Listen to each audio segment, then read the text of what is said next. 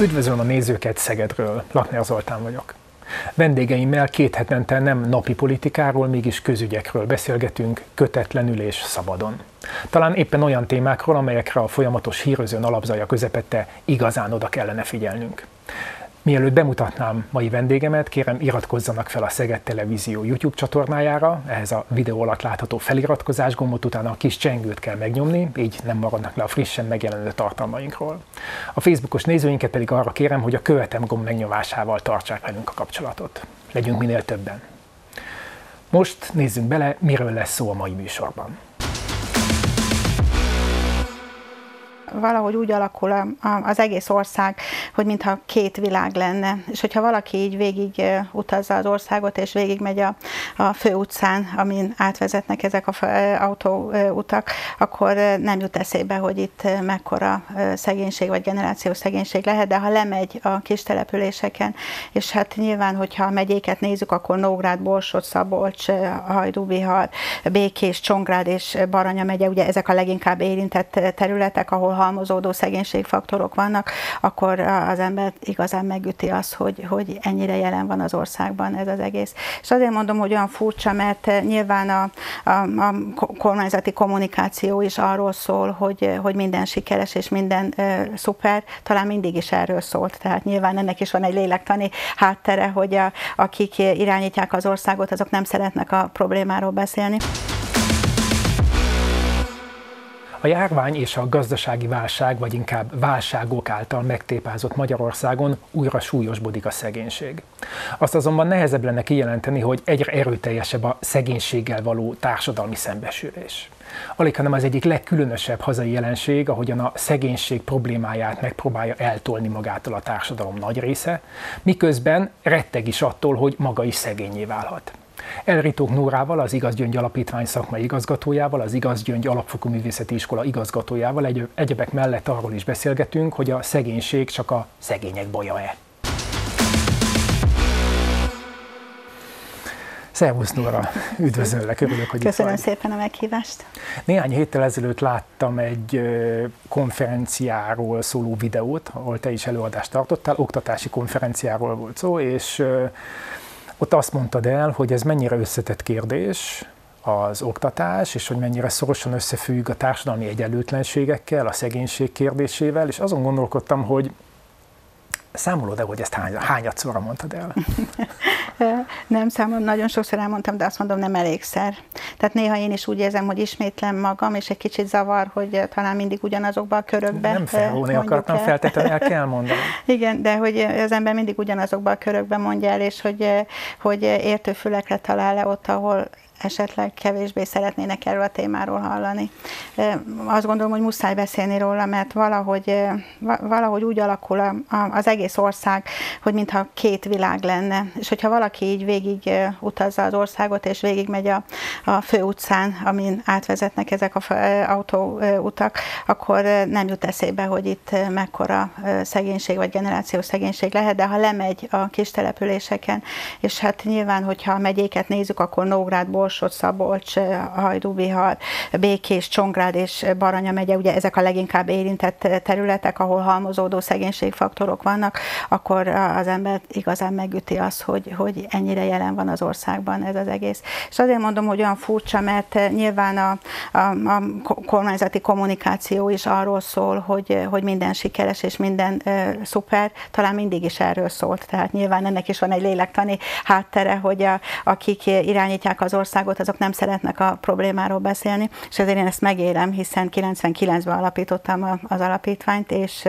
hát 14 éve kifejezetten esélyteremtéssel foglalkozunk, és látom azért ennyi időből, sőt én a rendszerváltás előtt kezdtem el tanítani egy akkor, akkor még nem neveztük így, de akkori szegregált iskolában. Tehát, hogy, hogy az egész folyamatot így látom, és hát azt látom, hogy igazából soha nem lehetett ezzel szembenézni, és én ezt nagy hibának is tartom, hogy, hogy, hogy a, a, a politikai vonalon igazából nem, tehát nem, nem volt ez egy, egy kínos kérdés volt mindig, már a rendszerváltás előtt is és azóta is. Egyszer valaki egyébként azt mondta, hogy ez az egész olyan, mint egy forró krumpli, sokáig senki sem szereti kézben tartani. És dobálják is egymásnak. Ebbe, Amit a regionális eloszlásról mondasz, az azért is fontos igen. talán, mert minden évben közé teszik az uniós régióknak a szegénységi gazdaság listáját, és hát a, van három magyarországi régió, amelyik tartósan, fixen a legszegényebb 20 Európai Uniós régióba tartozik, és van egy negyedik, ami hát följött talán. Az észak-alföldi régió, A 20 és 30 közé, tehát hogy valójában négy olyan régiója is van a hétből, a hét fejlesztési régióból Magyarországnak, ahol a, a, amelyek a legszegényebbek közé tartoznak az EU-ban, és én ugye arra emlékszem, még egyetemi, szociálpolitikus egyetemi tanulmányaimból, hogy hát ezek ugyanazok a régiók természetesen, amelyekről mi is tanultunk annak Igen. idején, hogy ezek a legszegényebb. Részei az országnak. Így van, pontosan így van. Tehát az észak-alföldi régiót én úgy jegyeztem meg, hogy az, az a tíz legszegényebb között van. Most azóta ez bővül és szárkózik fel hozzá más területe is Magyarországnak, és ez borzasztó. Na most nyilván, ha erről beszélnénk, és ennek az okait elemezhetnénk szakpolitikai szinten a mindig regnáló kormányal most is, akkor szerintem közelebb kerülnénk a problémához. De ha meghézi valaki a híradásokat, ezért is mondom, hogy kettős világban nem esik szó ezekről az adatokról. Amikor én, ha már így szóba hoztam a saját szociálpolitikusi tanulmányaimat, az egyik első szöveg, amit el kellett olvastunk, és ami ilyen nagyon emlékezetes volt, az mindannyiunk számára, az Herbert Gensnek a, a német származású amerikai szociológusnak az a, az a tanulmány, amit magyarul, magyarul talán úgy fordítottak le, hogy mire valók az érdemtelen szegények, vagy mi, miért szükségesek az érdemtelen szegények, magyarul mire használja a társadalom a szegénységet, és hogyan különbözteti meg a szegények ö, csoportjait is. És a, gyakran gondolok erre a, a, erre a szövegre, és ennek kapcsán gondoltam azt a kicsit, talán nem is veled szemben provo, provokatív kérdést föltenni, hogy kit érdekelnek a szegények Magyarországon, és milyen szempontból érdekesek ma a szegények Magyarországon? Ki akar velük foglalkozni, és milyen céllal? Azt gondolom, hogy leginkább a, akik változtatni szeretnének a helyzeten, azok a civilek, a civil szervezetek. Sajnos nem alkotunk egy összefüggő hálót az országban, de nagyon sok olyan civil szervezet van, ahol olyan emberek dolgoznak, akik érzékelik a problémát és szeretnének tenni. A másik dolog a, az egyházak, nem mehetünk el mellette, ami egy nagyon érdekes helyzet. Ugye, ha a Biblia tanításait veszük, akkor alap, hogy a szegényekkel az egyháznak foglalkoznia kell, és hogyha látjuk a, azokat a törekvéseket, amivel iskolákat és tulajdonképpen a szociális ellátórendszert, vagy a gyermekvédelmet egyházi gondoskodásra bízza az állam, akkor azt gondoljuk, hogy ott jó helyen van. De nagyon furcsa ez, és én, én nekem sok konfrontációm volt az egyházzal a szegregált oktatás gerjesztése miatt, ugyanis az a helyzet alakult ki Magyarországon, hogy a amúgy is jelenlevő, de nem kezelhetetlen oktatási szegregációt az egyházi iskola hálózat visszaállítása sokszorosára erősítette, és itt furcsa célok kerültek fókuszba, talán nem annyira a gyerekek és a szegénység felé fordulás, hanem a gyülekezetépítés lett a fő cél, és azok az iskolák, amelyek egyházi iskolák, gyakorlatilag a településen kiszippantották a jobb társadalmi státuszú gyerekeket az iskolába, és az állami iskolákba pedig maradtak a halmozottan hátrányos helyzetű, sajátos nevelési igényű plusz pedagógiát, munkát igénylő zömében roma gyerekek. Most ezt a jelenséget én nem, nem tudom a, a, az egyház szerepvállalásával Még hogyha for-profit szervezetek állítani. lennének, akkor az ember valahol megérteni, hogy a magánpiasznak vannak bizonyos Igen. törvényszerűségei, még ha nem is ért velük egyet, de mondjuk valóban az egyházi szereplőktől Igen éppen Igen, nem ezt van. Tehát ez, nekem ez egy feloldhatatlan ellentmondás, és én nagyon sokat harcoltam, ezért alul maradtam, mert nyilván az állami és az egyházi eh, szféra összefonódása olyan, hogy gyakorlatilag lepattan eh, erről az ember, de próbáltam eh, elemezni, meg beszélgetni nagyon sokat, és megérteni az egyházi embereket is erről, és egyszer nekem azt mondta valaki, hogy az a baj, hogy én az alap céljukat kérdőjelezem meg, és én akkor, mármint az, hogy szeretet, szolgálat. Uh-huh. És hogyha végigmegyünk, akkor a katolikus karitas, a karitas is mit jelent, a református szeretetszolgálat, ökumenikus szeretetszolgálat, mindannyian ugye szeretettel próbálom a problémát kezelni, adományozok neked,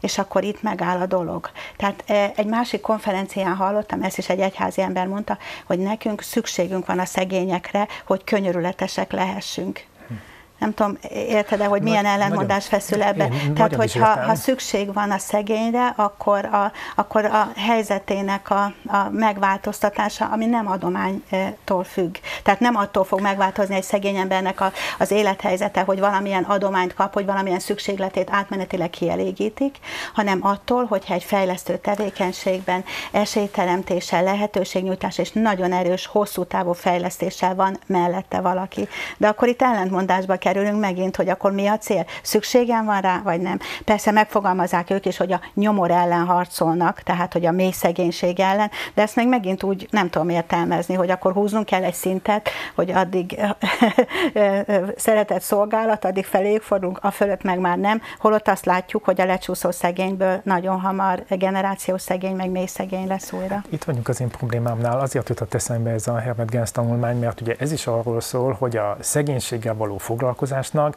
nem mindig, sőt nagyon gyakran valójában nem az a célja, hogy megszüntessék a szegénységet, és talán ő is ír arról, hogy hát szép vagy nem szép, de hogy ő azt azonosítja, hogy a felső középosztálynak van egy olyan szükséglete, hogy ő jótékony lehessen, kielégíthessen bizonyos morális elvárásokat, tulajdonképpen kipipálhassa ezt a dolgot. Ezzel nem az adományozókat kívánom leszólni, vagy nem azokat az egyházi ö, ö, oktatókat, vagy, ö, vagy ö, az egyházak munkáját segítő világi embereket, akik, akik elkötelezettségből segítik a szegényeket, de ez a cél, amit te is azonosítottál, hát ez mégiscsak arról szól, hogy van a szegénység, van a vele való foglalkozás, de mint hogyha nem az lenne ennek a magától értetődő célja, hogy csökkentsük az egyenlőtlenségeket, hogy minél kevesebben legyenek a szegények, és ki lehessen ebből emelkedni. Igen, igen itt az, azért érzem azt, hogy a, a civil szférának a, a, a céljai, hogy élhetőbb legyen a társadalom, az egyháznak meg a céljai, hogy szeretet, tehát szolgáljunk és könyörületesek legyünk, hogy ez, ez nincs így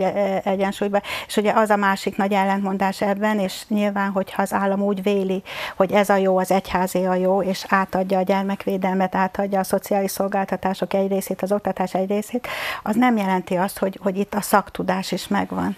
Szóval érted, hogy az, attól, mert valaki vallásos, az nem azt jelenti, hogy ő a szociális munkához jobban ez ért. Egy szakma, az egy szakma, munka. pontosan. Igen. Ezt nem, nem lehet ilyen szempontból megközelíteni, akkor sem, hogyha ezt az egész értéket hozzátesszük. Bocsáss, bocsáss meg, csak hozzáfűzném, hogy ugye az, az meg ráadásul azt hiszem egy hungarikum, hogy a magyar állam a saját intézményeit diszkriminálja tulajdonképpen, mm. tehát az egyházi iskolai normatíva az magasabb, mint az állami normatíva, miközben ugye te is mondtad, hogy ráadásul az történik, hogy a úgymond kevésbé problémás diákokat például az egyházi iskolák lehalásszák, tehát az állami iskolákban sokkal többször ott maradnak különböző problémákkal küzdködő gyerekek, rosszabb kedvezőtlenebb családi háttérből, akik ugye szintén segítséget kérnének, és ehhez képest még a normatíva is alacsonyabb.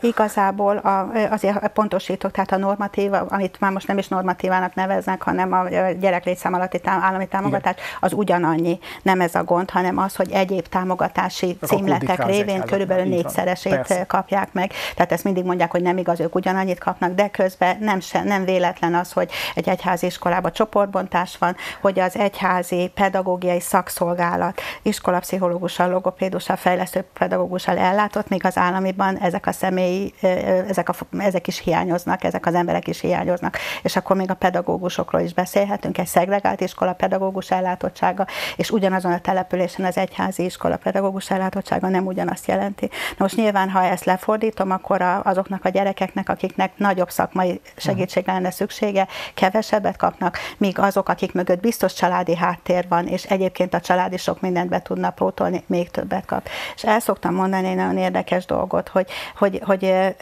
mert mikor ebbe belebonyolódtam, akkor nyilván próbáltam érteni minden szereplőt ebbe. És azt ér, hát világos, hogy a szülőnek mi az érdeke. A szülőnek az az érdeke, hogy a gyereke jobb oktatási szolgáltatást kapjon. Tehát a szülőt vádolni azzal, hogy ő lelketlen, mert nem a szegregált iskolába, hanem az egyházi iskolába íratja a gyerekét, akkor is, ha nem vallásos, értelmetlen. Ez nem szülői szinten kell, hogy eldőljön, hanem állami szinten, hogy ezt hogy próbálják ezt a esélykiegyenlítő funkciót biztosítani. És akkor a szülőnek tehát az az érdeke, hogy a gyereke jó helyen legyen. A polgármestereknek is érdeke, hogy támogassa az oktatási szegregációt. Megmondom miért.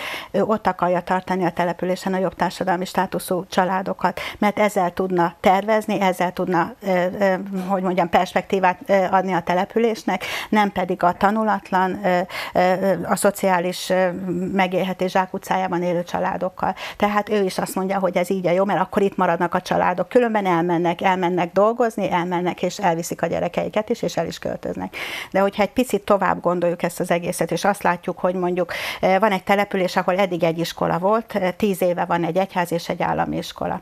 Az egyház iskolában jobb oktatást kapnak a gyerekek, nyilván innen eh, jó középiskolába mennek, felsőoktatásba, majd elmennek a fővárosba, a Dunántúra vagy külföldre dolgozni. A szüleik itt maradnak a házakban, megöregszenek, nyilván egy idő után nem tudják magukat ellátni, tehát magukhoz veszik, itt maradnak a házak üresen. Azok a gyerekek, akik az állami iskolában vannak, ők maximum a településen maradnak a középiskolában is, 16 évesen kiesnek a közoktatásból, szakmatanulás nélkül maradnak a közmunka vagy a szociális megélhetés zsákutcájában, viszont ott alapítanak családot, szükség van a házakra, a házak elértéktelenednek, ők meg tudják venni, vagy beköltöznek, és egy picit végig gondoljuk, hogy egy generáció múlva mi lesz ezekből a településekből és ez hiányzik ebből, hogy, hogy nem gondolkodunk egy picit távlatokban, hanem mindenki a most, ebben a pillanatban legyen nekem jó, erre a ciklusra legyenek támogatóim, erre a ciklusra tudjam elhitetni, hogy ez így jó, de szerintem a lelkeméjén mindenki érzi, hogy ez így nem jó. És azt hiszem, itt megint ott tartunk, hogy mire jók ezek a szegények, tehát a szegénységben tartunk, mert azt hiszem erről van szó, szegénységben tartunk bizonyos társadalmi csoportokat, akkor egyrészt keletkezik egy olyan réteg, amelyiket, ha kell, be tudjuk áramoltatni a közmunkába, ha nem kell, akkor nem tudjuk őket beáramoltatni, ez kiegyensúlyozza a helyi hatalmi viszonyokat is, ugye ha rendesen viselkedsz, kapsz közmunkát, ha nem, akkor nem. Hogy is mondjam, nem tudom szebben mondani, mert nem a szegényekre és a rászorulókra nézve negatív ez, hanem a, hanem a politikai szándékokra nézve, hogy hát olcsóbban kijön a szavazatuk, mert nem, nem csokot kell nekik adni, hanem elég egy 10 forintos vásárlási utalmány, mert olyan rosszul élnek, hogy nekik az Igen, már egy, még az is nekik az már egy nagy Én dolog. azt szoktam mondani, hogy az utolsó kenyeret, az utolsó kiló krumplit, vagy az utolsó üvegkólát leteszi azért a szavazat. Na most ez is egy nagyon érdekes dolog, hogy nyilván a, a, a világlátás nélkül, és ezért függ össze minden az oktatással, és ezért vagyok a státusztörvénytől is iszonyatosan elkeseredve, hmm. mert, mert ebben a helyzetben nem fog segíteni esélykiegyenlítő lehetővé tenni az oktatás, sőt, romlani fog az oktatás színvonala tovább, ha még lehet egyáltalán rontani. Tehát, hogy az oktatás meghatározó, de hogy az egész, mert hogy onnan jönne valaki, tehát úgy kell ránézni erre a társadalmi csoportra, akik sem az oktatástól, az iskolarendszertől, sem a családjuktól nem kaptak elég muníciót ahhoz, hogy másképpen éljenek, más életstratégiát építsenek. Tehát egy világlátás nélküli, alapkészség hiányos ember nem fogja tudni eldönteni, hogy hogy ő, ő mondjuk a, a, a demokratikus részvétele hogyan éljen. Nagyon érdekes ez. Én sem tudtam erről ennyit, míg, nyilván, ahogy folyamatosan tanulom ezt az egészet, próbálom érteni e, ezt az egész paternalista módon működő rendszert, mert egyébként ebben működnek ők is, és hiába küzd az ember ellene, amíg nincs meg az a készség és tudás, és az az attitűd, amire ezt rá tudom tenni, addig nem fog ez e, változni, hiába küzdök ellene. Na most nyilván jön a választás, és akkor jönnek a, a megvásárolható szavazatok. Én egy ideje mondom, hogy ne tessék már a nyakukba varni a szavazás eredményét újra és újra ennek a társadalmi csoportnak, mert nem ennyien szavazzák meg a regnáló kormányt. De ez mindig megvan, mi is megkapjuk, miért nem befolyásoljuk a a, a, akikért dolgozunk. Már, hogy azokon a civileken kérik ezt számon, Pontosan, akik például az igazgyöngyön rendszeresen számon kérik, hogy például azok, ahol mi a, a, a Toldi modellben, ahogy Told nevű kis településen van a pilot programunk, és még 17 faluban dolgozunk, de hogy itt van a pilot program, megnézik a szavazatokat, és azt mondják, hogy nem dolgozunk jól, hogyha a szegények azokat szavazzák meg, akik egyébként a szegénységben tartják őket. Csak hogy ez nem ilyen egyszerű, mert ha arra gondolok, hogy én, tehát én is meg tudnám tenni azt, hogy úgy manipulálom őket, vagy olyat olyanokat mondok, hogy például csak az kap adományt, aki egy másik pártra szavaz. Csak dobhatnád a programodat. De ezt nem tudom megtenni, mert miben vagyok attól különben, amikor azt mondom, hogy manipulálja őket. Ráadásul ott van a nagy dilemma, hogy melyik pártnál vagyok biztos abban, hogy ezt a problémát újra, tehát úgy fogja kezelni, hogy me- megoldódik. Akármi történik, azért az a nagy kérdőjel ott van, és ezt most eh, pont eh, egy látogatóval beszéltük át, hogy, hogy eh, ha, ha, ha a mostani kormány marad, akkor látjuk, hogy hogy lesz ez a probléma kezelve. Ha esetleg váltás lesz, ő sem ehhez fog hozzányúlni, hanem a középosztálynak a, a, az életét próbálja meg úgy rendezni a hiányokat. Tehát mindenképpen a végére marad ez, ez az egész. És én azt mondom, hogy civilként, az a cél, civil szervezetként az a célunk, hogy olyan fejlesztéseket tegyünk, amiben eljuthatnak a politikai tudatosság szintjére, amiben a részvételi demokrácia értelmezhető. De ez baromi nehéz, mert nem tudják. Végignéztük az előző választás előtt, hogy hogy néz ki, végig tanulmányoztuk velük közösségi foglalkozáson a szavazólapot, hogy hogy néz ki. Tehát döbbenetes, hogy mennyire nem is értik, hogy, hogy, hogy mi van rajta.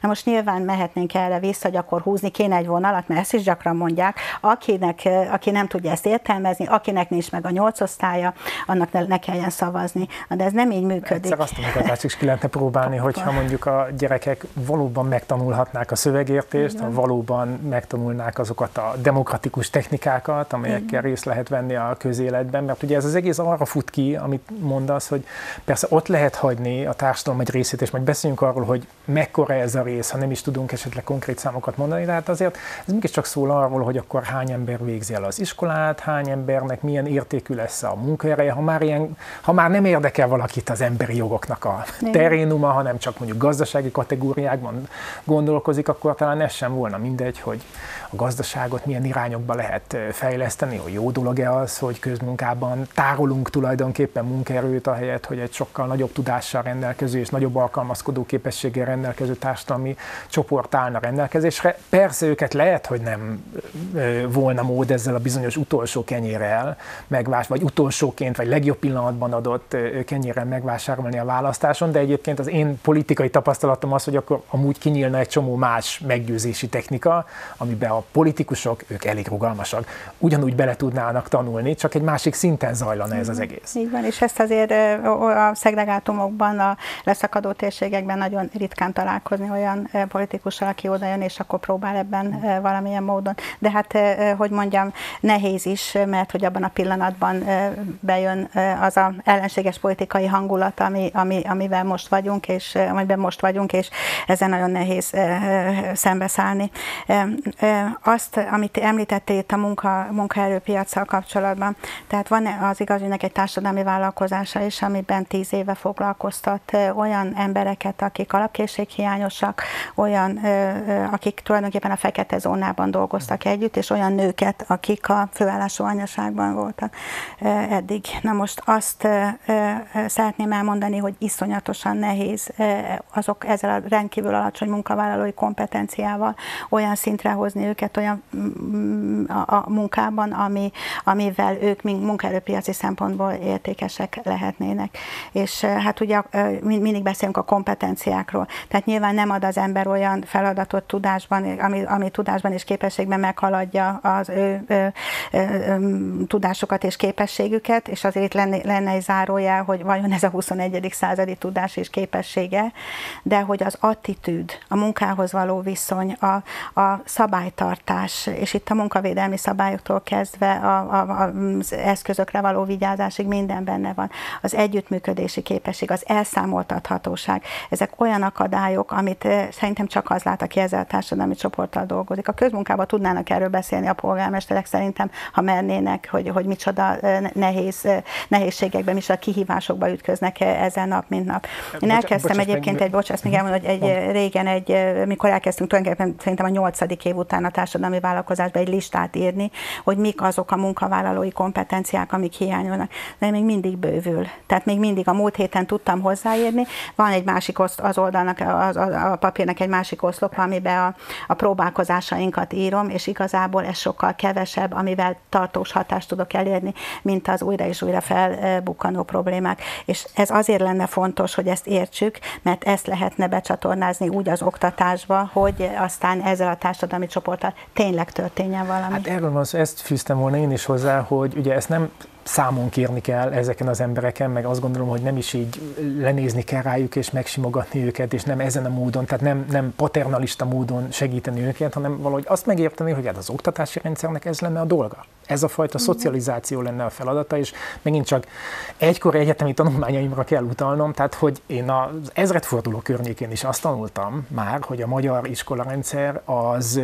kirívó módon nem csökkenti, hanem inkább növeli a, a társadalmi különbségeket. Tehát ahelyett, hogy összenyomná a különbségeket, valójában inkább széthúzza, és hát minden oktatáskutatás azt mondja, ez egyébként a 70-es, 80-as években is ö, problémát okozott már, tehát nem tudom, Ferge Zsuzsa vagy Szalai Júlia talán a 70-es években Igen. írtak már erről ö, közösen tanulmányt, és hogy ez az, ami a 2010 utáni időszakban ö, azért változott még tovább negatív irányban, mert 2010 előtt voltak ilyen szégyelős kísérletek a szegregációnak a visszaszorítására, csökkentésére, nagy harcok árán, nagy kudarcokkal, de hogy most kifejezetten ez, a, ez az irány. Igen. Ha tetszik, ez a kimondott Pontosan. irány, ezt ellátják különböző jelzőkkel, ez a szeretetteljes szegregáció kifejezést honosította meg Balogh Zoltán, de hogy most kifejezett cél, hogy ez a szegregáció, és, és ugye ez nem csak bizonyos társadalmi csoportok, nem csak a romák szegregációját jelenti, ez a szegényeknek a szegénységben tartását jelenti, és általában véve a, a társadalmi egyenlőtlenségi rendszernek a széthúzását Igen. jelenti. Tehát ilyen értelemben szerintem a civilek ma sokkal nehezebb helyzetben vannak, mert egyrészt szerintem beszélni sem tudtok nagyon döntéshozóval, még legalább 15 évvel ezelőtt lehetett kiabálni valamilyen államtitkárról, hogy mégiscsak mi a fenét csináltak. Másrészt meg, hogy nem, nem lehet számon kérni sem egy kormányprogramot, hogy de ti valami más szerettetek volna csinálni, hanem hát, mint hogyha megvonnák a vállókat, és azt mondják, hogy igen, mi ezt, ezt, mi ezt, ezt csináljuk, ez a célunk. Igen, most sok mindent földobtál a szeretettel, szegregációval, sikerült ezt nekem majdnem egy sajtóperbe csúsznom a miniszter úrral, Való Zoltánnal akkor, mert úgy pontosan szó szerint ezt mondtam, hogy ő honosította meg, és hát... És nem ő? Igazítsuk helyre magunkat. Nem tudjuk helyre igazítani, mert, mert az, hogy most ezt a sajtó, vagy ő mondta ki, és utána a sajtó ezt hozzákötötte, ez biztos, hogy így van.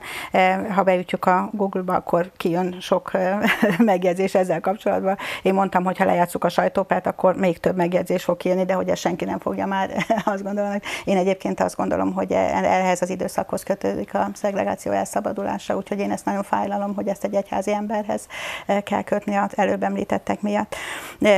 Aztán az jut eszembe, hogy, hogy a, a, a, amit szoktam mondani, hogy az oktatásban ez az esélykiegyenlítő lámpa kialudt. Tehát ez egyértelmű. Azért én, én dolgoztam azokban a programokban, amit ilyen finoman fogalmaztál, és azért mi fel voltunk ám attól pesdőve, hogy az Unió arra adott támogatást, hogy a, a, a, a felsőoktatásban a tanárképzést és a tanár továbbképzést alakítsuk olyan módszertani fókuszúvá, ami foglalkozik, az, akkor integrációnak mondtuk, most már inkluzióról beszélünk, de szerintem az integrációnál se tartunk még, és azért abban is dolgoztam, amikor a, a, a, abban a programban, amikor települési esélyegyenlőségi terveket csináltunk, megnéztük az oktatási szegregációt iskolán belül, iskolák között, és ezek elindultak. Na itt jön egy másik nagy dolog ebbe az egész szegénységkezelésbe benne, hogy egy generációs szegénység probléma az generációkon átalakul ki. Tehát ebből nem lehet úgy stratégiát készíteni, hogy jön egy kormány, és mindent lesöpör, amit az előző csinált, és aztán újra tervezi. Ugye ezek a programok, amit most említettem, mind ment a kukába. Intézményestől, mindenestől ennek már nyomát sem látni. E, bocsánat, csak mielőtt folytatni, aztán fontos elmondani, hogy volt Magyarországon egy gyerekszegénység elleni nemzeti Pontosan. program, amit 2007-ben, ha jól emlékszem, konszenzussal fogadott el az országgyűlés. Ez 25 évre szólt, most blattolok, de azt hiszem 25 évre szólt, Igen. ez azt jelenti, hogy ha ezt végigcsinálná az ország, akkor már a felén túl lennénk, és ez azt jelenti, hogy másfél évtizedet követően ennek látható eredményei is lehetnének, ehhez képest ugye most azt az egy dolog, hogy 2007 után el, rögtön elfogyott a költségvetési támogatás mögüle, de 2010-et követően a célokat is visszavonták. Igen, azért említsünk meg egy dolgot, mert nem lehet megkerülni, hogy most is van egy olyan program, ami erről szólna, ez a felzárkózó települések program, ami a belügyminisztériumhoz tartozik, és a Máltai Szeretett Szolgálat irányítja. Ebben 300 olyan települést kívánnak majd a végén bevonni, most nagyjából a felénél tartunk már, ami, ahol próbálnak segíteni ezen az egész egészen. Mi ebbe egyetlen civil szervezetként, mert ebbe csak egyházi szervezeteket hívtak be, ez nagyon furcsa. Most talán az utolsó választásnál kerültek még be nem egyházi szervezetek. Furcsa módon nekem meglepő volt, hogy olyan szervezetek, amelyek telefelszámolási programokat vittek hmm. eddig, és ez azért furcsa nekem, mert hogy erre azért nagyon sok pénz ment el eddig, és akkor ezek a települések még mindig ott vannak a 300 legszegényebb település listáján, tehát hogy itt tehát nem a... kikerültek onnan, hanem mm, őket Hát, hogy, hogy itt a hossz, igen, tehát hogy a hosszú távú dolog hiányzik, vagy, vagy egyszerűen rosszul volt tervezve egy telefelszámolási programnál a, a, az egész változás intervallum, ezen most lehetne sokat gondolkodni. Szóval most vannak benne, de, de nagyon sokáig mi voltunk az egyetlen civil szervezet ebben ez, az első ez körben. a hazai viszonyokat is, mert is egészen igen, igen, pedig szerettek volna mások is bekerülni. Mindegy, ez egy másik történet, és akkor akkor az a lényeg, hogy mikor mi az első körbe minket a Mátai Szeretett Szolgálat megkeresett, akkor mi, mivel nekünk 2014-ben már volt tapasztalatunk, hogy együtt dolgoztunk, vállalkoztunk erre, toldal. Egyrészt azért, mert 30 millió forint jár évente település fejlesztési szolgáltatás nyújtási célokra, ami egy ilyen kis településnek óriási, mondjuk ahol a helyi adó az 400 ezer forint évente. Tehát milyen szolgáltatásokat? Ezt, hát például a, a 0-3 éves gyerekeknek a, a fejlesztésére, a, egy egy ilyen felkereső legjobb családmentori szolgáltatás, és még sok más, amit mi egyébként is csináltunk alapból.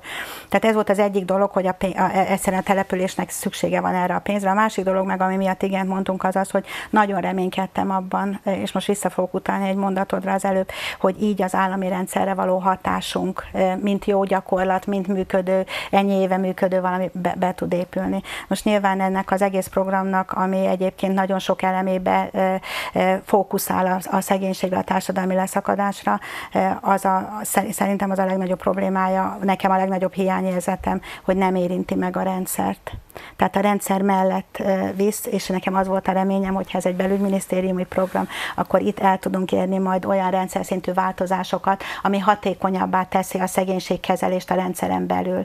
De mivel mellette épül fel, ugyanúgy, mint egy civil szervezeti munka, így nagyon kockázatos szerintem, hogy tud-e fenntartható változást hozni. Tulajdonképpen javítgatjátok azt, amit a, amit a rendszer szinten elrontanak. A hézagat, a hézagokat pótolja be ez a program is, visz nyilván, ahol tud az iskolát, átveszi, de ahol nem tudja, ott nem tudja átvenni. Kríziskezelést visz, adományokat ad, és próbálja a gyerekeket fejleszteni, ami nyilván nagyon fontos, de nem elégséges ja, feltétel. Ez a magyar szociálpolitikának akkor, ezek szép, szép részei, ugye adomány, kríziskezelés, ami nagyon fontos természetesen, csak hogy ezek nem, nem, nem rendszer szintű egyenlőtlenség csökkentések. Tehát az, hogyha a gyerekekre fókuszálunk, csak ez egy nagy felismerés volt nekünk, mert azért az igaz, hogy első tíz éve az oktatásba telt. Akkor én csináltam egy ilyen kis mini kutatást az egyik településen, megnéztem, hogy azok a gyerekek, akik 8 éven át kapcsolódtak hozzánk, azok életútban mit futottak be, tehát mi történt velük. És akkor ilyeneket néztünk, hogy el tudott-e költözni a családjától, lett-e szakmája, mikor alapított családot, és hogy kriminalizálódott-e. És ezt a négy tényezőt megnéztük több gyereknél, és azt láttuk, hogy nincs változás. Tehát, hogy az tulajdonképpen, hogy nyújtottunk egy oktatási szolgáltatást, nem volt elégséges, és akkor döntöttünk úgy, hogy akkor elkezdjük a családgondozással, majd a közösségfejlesztéssel, majd egészen munkahelyteremtéssel, mindennel bővítettük egy ilyen esélyteremtő modell, és az a lényeg benne. És ennek hatását is tudtad mi, ennek az integrált modellnek Természetesen erős társadalmi hatékonyság mérésekkel dolgozunk, tehát az a lényeg, hogy az oktatás hatása, ha jó lenne az oktatási uh-huh. rendszer, leamortizálódik abban a családi közegben, amiben olyan szülők vannak, akik szintén nem kaptak az oktatástól semmit. Ők egy társadalmi közegben Pontosan, vannak benne, így van. Család, igen. Tehát másról szól az iskola hmm. üzenete, a jó iskoláé is, hmm. pláne mostani, és másról, ami otthon van. És ezt kellene megérteni, hogy nem lehet, hogy vagy most az oktatás, ugye a, a liberális kormány idején volt a, a csak az oktatásra fókuszáló IPR, integrációs pedagógiai rendszer, amiben pluszban támogatták ezeket az iskolákat. Aztán ez el, eltűnt, ugye a szegregáció meg, majd a közmunka, ugye a munka alapú társadalom, majd ezt fogja megváltani. De nem váltja meg meg egyik sem, hogyha nem próbáljuk ezt az egészet valahogy, valahogy együtt kezelni. És most utalok vissza arra, amit földobtál egy picit, hogy, hogy hol vagyunk mi civil szervezetek ebben az egészben. Mostanában sokat foglalkozunk stratégiai tervezéssel az alapítványnál, hogy mi legyen a jövő, vannak tanácsadóink is, akik ebben segítenek. És nagyon sokan azt mondják, hogy ha a Toldi modell működik, ugye vagyunk még 17 településen elemeivel a modellnek, akkor franchise-szerűen vigyük tovább a többi településre, és segítsünk ott is. De itt jön egy másik vonal, hogy a civilek minél inkább megoldják az állam működési hézagait, problémáit, minél inkább betömik ezeket, az állam annál inkább hátradő, és azt mondja, hogy nincs probléma, meg van oldva. Tehát a tehetetlenségét kiszolgálni az államnak nagyon, és nem tudom eldönteni, hogy mi legyen. Rászoktatod az államot arra, Pontosan, hogy, hogy majd a civilek megoldják, na de adományból van, hogy az igazügynek is 67% az, az egész költségvetésünknek civil és céges adományokból van. Ugye meddig lehet egy gazdasági hely, ebben a gazdasági helyzetben elvárni cégektől és magánszemélyektől, hogy segítsenek, hogy fenntarthassuk ezt, miközben állami feladatokat végzünk. Tehát egy, egy civil szférának a, a normálisan működő demokráciákban a közösségfejlesztés, a közösségépítés terén van dolga. Nem a kríziskezelésben, nem a 0-3 évesek fejlesztésében, nem a tanodában, nem a társadalmi vállalkozások megteremtésében, nem ebben a településfejlesztésben. Ezek mind állami feladatok. Egészségügyi ö, ö, szolgáltatások elérésének biztosítása, és még sorolhatnám a fogamzásgátlástól a menstruációs szegénységen át a, a, az összes olyan problémát, ami, ami itt van és itt tartja őket.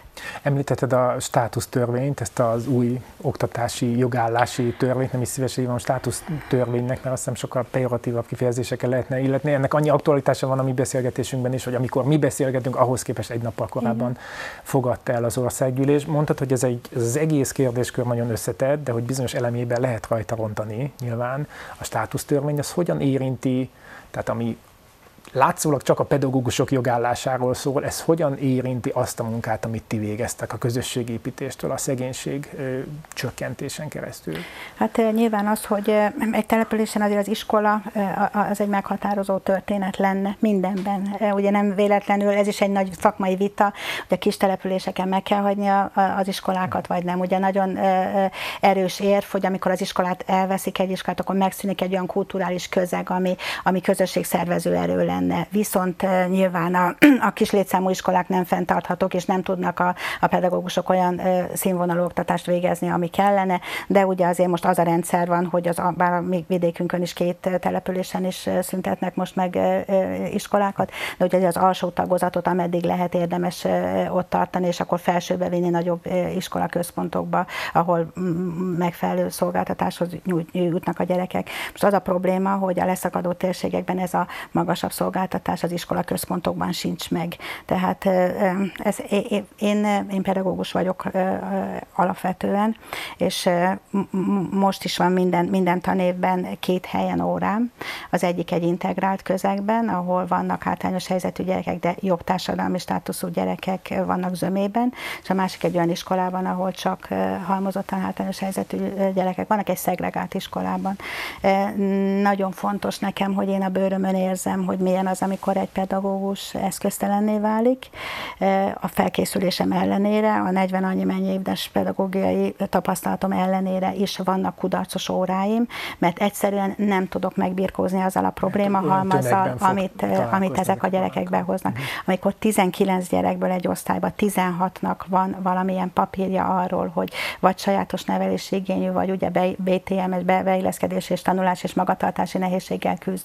Ráadásul ismered a családi hátteret is, hogy honnan jön a gyerek, és érted, hogy nem is lehet más ebből a közegből, akkor nagyon kevés eszközöd marad arra, hogy fejleszt. Na most ezt, ha nem érti meg ez a rendszer, és én végignéztem ezekben a szegregálódó iskolákban a pedagógusok kiégését. Én beszéltem iskolaigazgatóval, aki azt mondta, hogy ott, ott hagyta az egészet, és azt mondta, hogy hazamegyek és belenézek a tükörbe, és azt mondom, hogy ez nem én vagyok.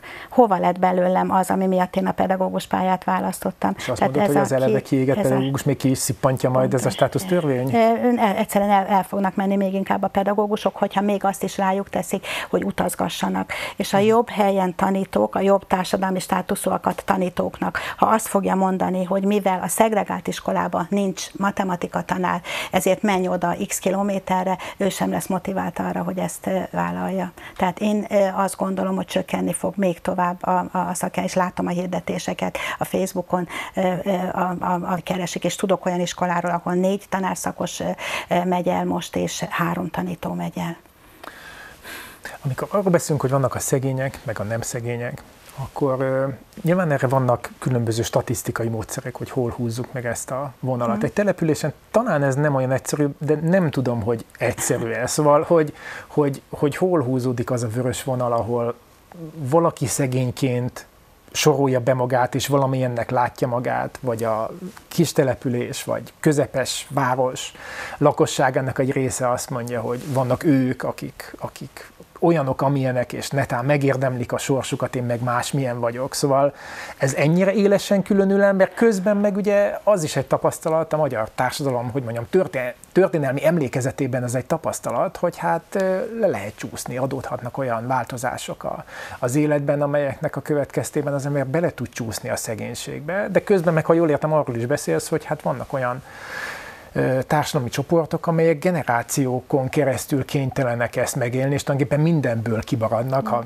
nem tudom, Ferge Zsuzsa írt régen arról, hogy hát vannak csoportok, akik a földosztástól kezdve a háztájizásból, tehát mi, mindenből kimaradtak tulajdonképpen, viszont a munkanélküliséget azonnal, azonnal megkapták, szóval hogy ez a, ez a generációkon keresztül öröklődés végül is az igazi választóvonal?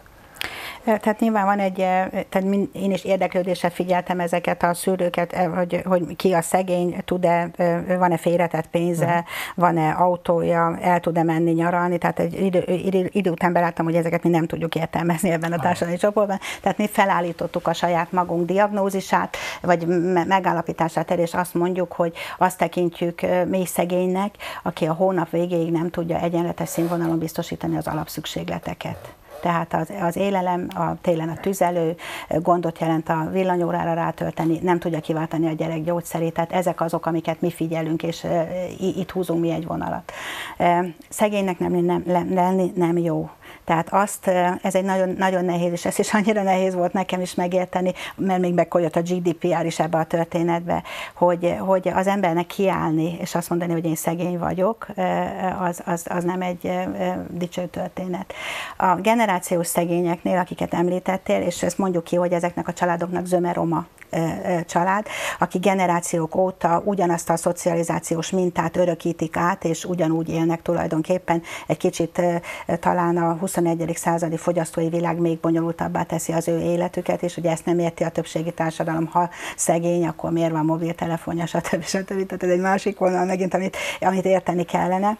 De hogy a generációs szegény mellett van egy másik réteg is, ez a lecsúszó szegény. Na most a lecsúszó szegénynél, tehát a generációs szegénynél is sem állíthatod ki, hogy te szegény vagy, és tehát, hogy, bocsánat, hogy, hogy mondjam, hogy méltósággal kell ezt az egész problémát kezelni, mert vált, itt jött az internet, ebből is annyit kellett tanulnunk. Az elején megbeszéltük, hogy csak akkor tudjuk megmutatni a problémát, hogyha fotót készíthetünk a lakókörnyezetéről. Természetesen ezt vállalta mindenki, mondom, ez még a munkánk elején volt, 14 éve, a, a szociális munka elején. És akkor egyszer csak az életi helyzetében elköltözött, és változás következett be. De hogy azok a fotók, azok az interneten ott maradnak. És akkor ezt ő már nem vállalja. És nem tudod megértetni, hogy, hogy hát még akkor se aláírta, hogy, hogy ő ebbe beleegyezik. Meg kell, hogy értened, hogy ő el akarja felejteni ezt az időszakot, ezt pontosan, és nem akarja. Tehát annyira óvatosnak kell lenni, ugyanakkor nem meg... akar egy társadalmi helyzet illusztrációja lenni, amikor neki van egy saját élete. Viszont ha nem mutatod meg hmm. képileg, pláne a mai világban, a közösségi médiában, amikor minden a vizualizáló, vizualizálásról, leírhatsz bármit, sokkal több lájkot kap egy fotó, mint, mint egy szöveg leírása. Tehát ha nem mutatod meg, akkor az emberek nem fogják érteni, mert messze jönnek tőle, és ők nem találkoznak vele. Tehát, hogy annyira nehéz itt, hogy, hogy tiszteletbe tartsd maximálisan őket, de mutasd meg úgy ezt a problémát, ahol van. Miközben, bocsánat, az emberi méltóság megőrzése az meg ugye szerintem az egyik legalapvetőbb dolog, amivel ti foglalkoztok, mert mégiscsak bármiféle segítség, vagy, vagy, vagy különbségcsökkent, és mégiscsak abból indul ki, hogy ezt azért kell csinálni, mert hogy az emberek a méltóságokat, illetve azonosak. Így Tehát van, mind, mindenkinek ez jár. Pontosan, ez így van, ez egy alapdolog.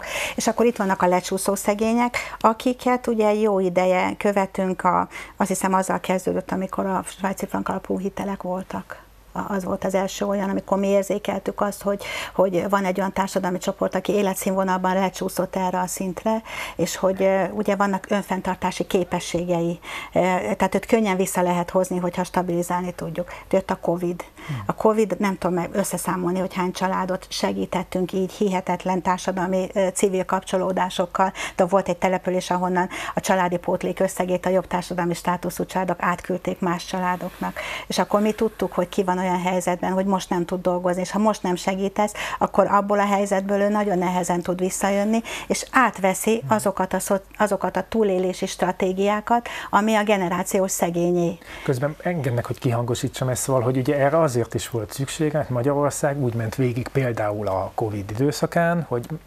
gyakorlatilag minden más európai országgal szemben nem volt egyetlen olyan szociális rászorultsági alapú juttatás, ami kifejezetten azokra lett volna célozva, akikről tudható volt, hogy a legrosszabbul érinti őket ez az egész szituáció. Mm. Bármilyen más országban valamilyen garantált minimum alapjövedelem típusú ellátás, vagy akár a családi pótlék idéglenes megemelése érintette ezeket Igen. a társadalmi csoportokat. Ez nagyon szép, hogy tehetősebb családok, vagy akik úgy érzik, hogy megvoltak a saját családi pótlékjük nélkül, odaadták nektek, hogy ti tovább tudjátok adni, na de hát mégiscsak erre tartjuk az úgynevezett államot, aminek ilyesfajta újraelosztási döntéseket kellene hozni, teljesen nyilvánvalóan krízis szituációban. Igen, Igen és ez egy olyan, olyan időszak volt, amikor egy nagyon érdekes szeretét tapasztaltuk még meg az életnek, ugye, hogy én nagyon jól emlékszem, amikor pénteken, egy pénteki nap volt, amikor közölték, hogy oké, okay, nincs iskola, lezárnak, és iszonyat pánik tört ki a településeken, és én a, a, akkor hétvégén már tudtam 200 ezer forintot szerezni, és akkor még azt hittük, hogy majd a fertőtlenítőszerek eh, megoldják a dolgot, és akkor eh, hétfőn ezzel kezdtük, hogy mi akkor, eh, hogy bevásároltunk, de nem mi adtuk oda a családoknak, ez nagyon fontos volt, mm. hanem odaadtuk a hivatalnak, a védőnőnek, a családsegítőnek, mert azt, azt várták az emberek, hogy majd akkor rajtuk onnan jön a segítség. És hogyha ebbe a játékban mi úgy szállunk be, hogy mi civilek segítünk, és itt vannak azok, akik egyébként értetek dolgoznának eszköztelenül, sőt, hát hogy a védőnöknek mi emlékszem, mi adtunk maszkot, mert nem volt, nem volt, tehát ne, nem, ők maguk az intézményrendszeren ja, belül hát Lehet fokozni az abszurditás valóban. És akkor, akkor ez például egy hihetetlen dolog volt nekünk, hogy, a, hogy gyakorlatilag nagyot léptünk a partnerségbe, mert hogy segítettük az mm. állami rendszert. És akkor ilyen, ilyen pontok vannak az életünkben több is. Tehát abszurd helyzet a másik volt, ugye talán három éve megvonták a kiegészítő támogatást, Maruzsa Zoltán fölhívott és közölte, hogy ezt a Covid miatt, meg, a, meg a, a, a egyéb, az, az állam egyházi iskolák felé való kötelezettsége miatt nem tudják adni, ugye ezt sok-sok éven át kaptuk azért, hogy eredményesen fejlesztjük a hátrányos helyzetű gyerekeket, és akkor elvették tőlünk, ez 8,5 millió forint volt, ez az iskola fenntartásában nagy összeg volt, és akkor két éve nyertünk egy nemzetközi pályázatot,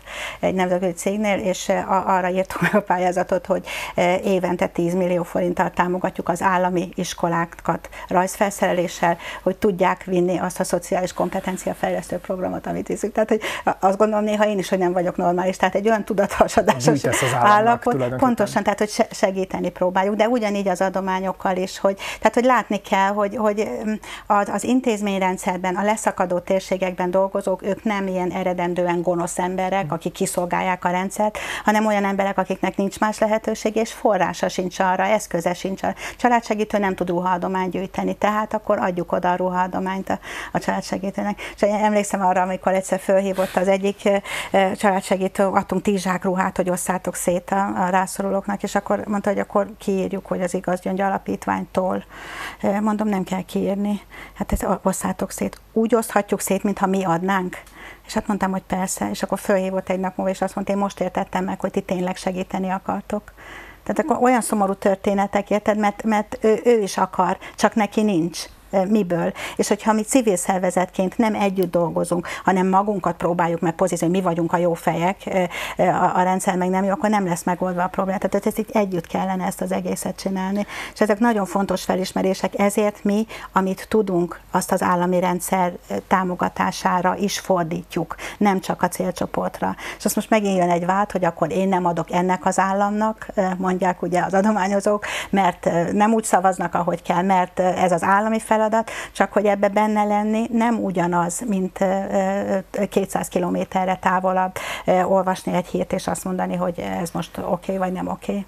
És ettől tényleg gördülékenyebbé válik az együttműködés? Tehát helyben megteremtődik egy olyan bizalom, amitől mondjuk te, nem, nem személy szerint te, hanem ti jobban tudtok dolgozni, amitől a ti céljaitokhoz közelebb juttok? Tehát, hogyha kialakul ez a kapcsolat mondjuk a családsegítővel, vagy, a, vagy bármilyen más ö, ö, állami szervezettel, akkor Szóval, hogy kialakul egy ilyen pozitív kör, hogy akkor van egy ilyen ráismerés. normális. Tehát ez lenne a normális, ez hogy, egy a, feltételes hogy a volt, civilek nem, nem, el, nem ellenségek. Tehát erre is van egy nagyon emblematikus történetem. Egyszer egy esetkonferencián ültünk, ezek az esetkonferenciák a gyerekek védelembevételéhez, kiemeléséhez kapcsolódnak, családsegítő gyámhivatal, a család, az érintett család és mi.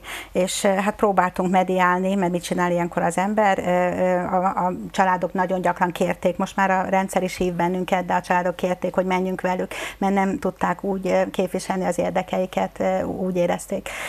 És akkor ez, ez egy nehéz vitás helyzet volt, és akkor megszólalt az egyik családsegítő, és azt mondta, értem már mi a baj, az a baj, hogy ti ezekkel vagytok. Érted? És rámutatott a családra. Tehát én, én akkor értettem meg, hogy, hogy Uramisten, hát mi van itt, mi nem ellenségek vagyunk. Mert, hogy a, a család, hát ők, ők a, a normális oldalon vannak, akik hmm. változtatni akarnak hmm. ezeken, akikkel csak probléma van, és mi ahelyett, hogy őket erősítenénk, ezekkel vagyunk. De hát, hogy ez nem így működik, hogy van egy társadalmi probléma, van a gyerekeknek egy, egy, egy, egy élethelyzet, egy problémája, és az úgy oldjuk meg, hogy egymással harcolunk. Hát csak együtt kéne kéne valamit. És ez egy olyan, megint egy olyan fordulópont volt, hogy azt mondta, hogy gyerekek, nem, nem jól van így, tehát nekünk együtt kell dolgozni. És ezekkel lépésről lépésre, ezekkel a segítségnyújtásokkal alakítottunk egy olyan együttműködő hálózatot, aminek egy része azt mondom, hogy nem látható, tehát el kell fogadnom, hogy ők nem, nem merik kihangosítani, hogy ők segítséget kapnak, de van egy csomó olyan beszámoló, éves beszámoló, amiben felsorolják, hogy az Igazgyöngy Alapítvány együttműködésében érték el azt, hogy kevesebb gyereket kellett kiemelni, bizonyos helyzeteket meg, lehetett, meg lehetett oldani.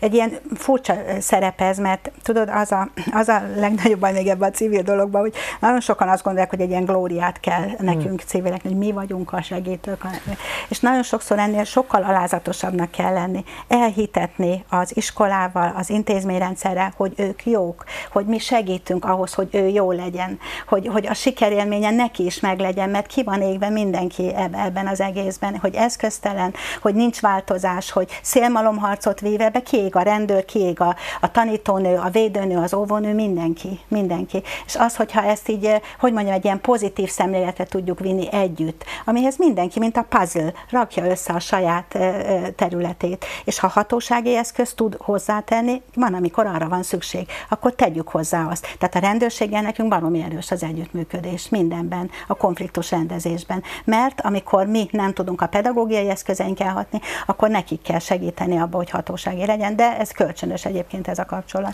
Szerintem téged azért is követnek sokan, most már nagyon hosszú évek óta, mert hogy te a dilemmáidat is, az elkeseredésedet is megosztod, és ez nem csak azért jó, mert az ember elolvassa és látja, hogy más, más is rosszul érzi magát, hanem azért, mert ugye ezeket olyan kérdésként fogalmazod meg, hogy milyen irányba érdemes tovább tevékenykedni, mit, mit érdemes csinálni, hogyan lehet túljutni ezeken a nehéz helyzeteken.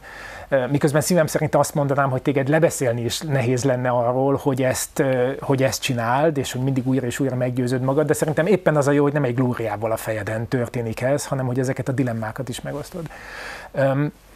Hogyan lehet nektek, vagy a hozzátok hasonló civil szervezeteknek jól segíteni? Szóval mi az, amire nektek szükségetek van ahhoz, hogy az adott körülmények között a lehető legtöbb ember tudjatok elérni, és a lehető leghatásosabb legyen a ti munkátok? Nyilván kicsit visszamegyek az előző gondolatodra, tehát nagyon fontos lenne, hogy legyen egy olyan civil szervezeti kultúra, ami nem hódol be a sikerkommunikációnak.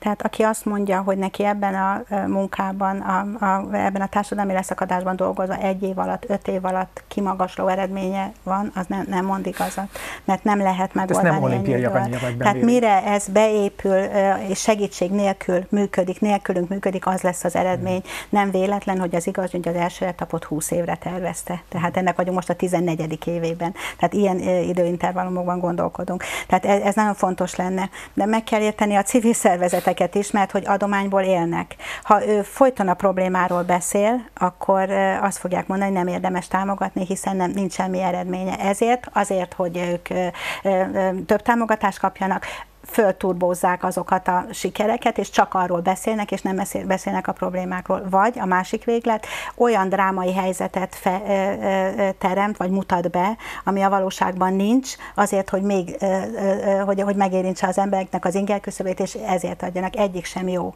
Tehát nekem nem volt ez egyébként tudatos, mert nyilván én úgy szeretem, hogy ha minden kerek, az ember úgy él, úgy költi a pénzt, úgy gondolkodik, hogy olyan, olyan minden klappoljon.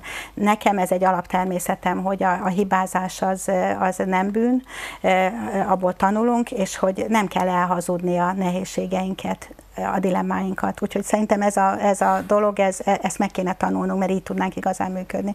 Na most az, hogy mi kell a, a, a civil szervezetekhez. E, nyilván kevés olyan civil szervezet van, aki mondjuk a rendszerváltás óta e, viszi ezt a problémát. Tehát ez is, ez is egy civil szervezeti kultúra lenne, hogy hogy tudjuk túlélni, hogy tudjuk átadni a stafétát, mert hogy e, nyilván nem a hosszú távú munka miatt nem tudja egy-egy ember vég, végigvinni ezt az egészet. Nyilván nekünk meg kell küzdeni azokkal a bélyekkel, bélyegekkel, a külföldre támogatott civil szervezet, Soros Bérend, stb. stb. Ugye áttolnak, betolnak bennünket a, a politika szintelére, bármennyire nem akarunk, és bármennyire hangsúlyozom, hogy nekem tök mindegy, hogy melyik kormány. Én a nyomorszéle blogot a liberális kormány idején kezdtem el írni, tehát ez nem, nem attól függ, hogy ki. Nyilván most több problémám van, és többet jelzek, de hogy egyébként mindig is megvolt. Tehát, hogy én nem akarunk a politika szinterére bekerülni, de betolnak, mert ha hibát jelzel, el, akkor ugye a, a regnáló kormány azt mondja, hogy ellenség vagy, és az összes ellenzéki párt azt mondja, hogy velünk vagy. Érted? És akkor ebbe kell mondani, hogy nem, senkivel nem vagyunk, mert ügyképviselet van, amit nekünk vinni kell akkor is, ha ez a kormány marad, akkor is, ha másik kormány marad, akkor is, ha jobbra tolódik, akkor is, ha balra tolódik, mert e, ez az egész így megmarad. A, ami a hosszú távú, stratégiaszerűen működő civil szervezeteknek a legnagyobb segítség lenne, ha az emberek megértenék, hogy ennek ez, ez olyan, mint egy vállalkozás, ennek működnie kell. Ha átláthatóan akarod működtetni, könyvelés kell hozzá, épület kell hozzá, ha el akarod érni a szegregátumok világát, autó kell hozzá, e, e, e, önkéntesen ezt nem lehet csinálni. Tehát nem, nem, nem lehet, becsatornázzuk az önkénteseket, de muszáj, hogy legyen főállású, aki az önkéntes munkát koordinálja és szervezi. Tehát a működési költség az, az nincs gyakorlatilag senkinek a látott körébe. Kiadna szívesen adományt arra, hogy könyvelőt fizes senki, ugye? Vagy, vagy, vagy jogi tanácsadást kérj. Arra, arra szeretnének adni, hogy az a gyerek konkrétan kapja meg azt az iskolatáskát, azt az ajándékot, azt a születésnapi tortát, akivel ő ezt az egész személyességet, jótékonykodást megért, meg, meg, meg tudja érteni. Csak ennek éppen az az útja, hogy ez egy, ez egy struktúrát folyamat, kell így van, így van. Tehát az, az, az, hogyha, és azért ezt egyre több cég érti, hogy bár ők is szeretnek konkrét célokat meghatározni, de egyre több cég érti, hogy működtetni kell ezt a rendszert. Úgyhogy nekünk az az igazi segítség, amikor mondjuk nem címkézett támogatást kapunk. Persze van az ösztöndíj program, amiben megvan ez a személyiség is. Tulajdonképpen mindenkinek szeretnénk, hogy mondjam, ezt az igényét is kiszolgálni. Tehát félreértés ne essék. Ha valaki odajön és azt mondja, hogy ő csak egy élelmiszercsomagot akar adni Z családnak, mi azt is megoldjuk, hogy az a család úgy kapja meg, hogy, hogy, hogy mondjuk a szomszédok ne támadják le érte, hanem, hanem ez a mind a két fél legyen elégedett dologgal. Tehát nem, én nem, nem akarok senkit ezzel bántani, csak nyilván stratégiaszerűen gondolkodva én ezt, ezt a fejlesztő folyamatot szeretném vinni. És a kríziskezelés önmagában az nem lesz megoldás, mert van egy olyan szakmai fogalom, hogy tanult tehetetlenség, amit nagyon könnyű levezetni, hogyha az ember kielégíti a szükségletét valakinek újra és újra, éhes és enni ad, nincs cipője és cipőt ad, akkor nem fogja arra ösztönözni, hogy, hogy valami erőfeszítést tegyen ahhoz, azért, hogy az élethelyzete változzon, hanem várja azt, hogy majd újra és újra segítenek, sőt kérni fogja, sőt követelni fogja. Ugye ez a nekem jár dolog, ez azért mindenkinek ismerős, és ebbe azért állami felelősségek újra vannak. És hogy ezt az egészet lezárjam egy nagyon fontos mondattal. Nekem a legnagyobb tanulság ebben az volt, hogy amit messziről mond az ember, hogy csak akarni kell, hm. és akkor változik a helyzet, hogy az akarás képessége tűnt el ebben a társadalmi leszakadásban, és a legnehezebb munka ezt az attitűdöt visszaállítani, hogy higgyék el, hogyha akarnak és találnak segítőkezet, akkor, akkor ki lehet mászni ebből az iszonyatosan mély gödörből. De ez nem jó, hogyha ez csak a civileknél van, tehát ehhez egy állami struktúra kellene, egy állami rendszer, ami máshogy szerveződik, nem ügykezelő fókusszal, hanem okkezelő fókusszal. És ez az, ami szerintem ebből a rendszerből hiányzik. Nóra, nagyon köszönöm, hogy beszélgethettünk. Én remélem, hogy az igaz gyöngy második húsz évében is lesz erre módunk, meg addig is. Tényleg nagyon köszönöm, hogy eljöttél. Köszönöm szépen a lehetőséget. Köszönöm a nézőknek is a figyelmet. Ennyi fért mai adásunkba. Nézzék a Szeged Televíziót, iratkozzanak fel YouTube csatornánkra, nyomják a csengőt az értesítésekért, új tartalmainkról, és kövessenek bennünket a Facebookon is. Legközelebb két hét múlva jövök, addig is ne felejtjék, volna itt egy ország, amiről és amiben beszélgetnünk kell egymással.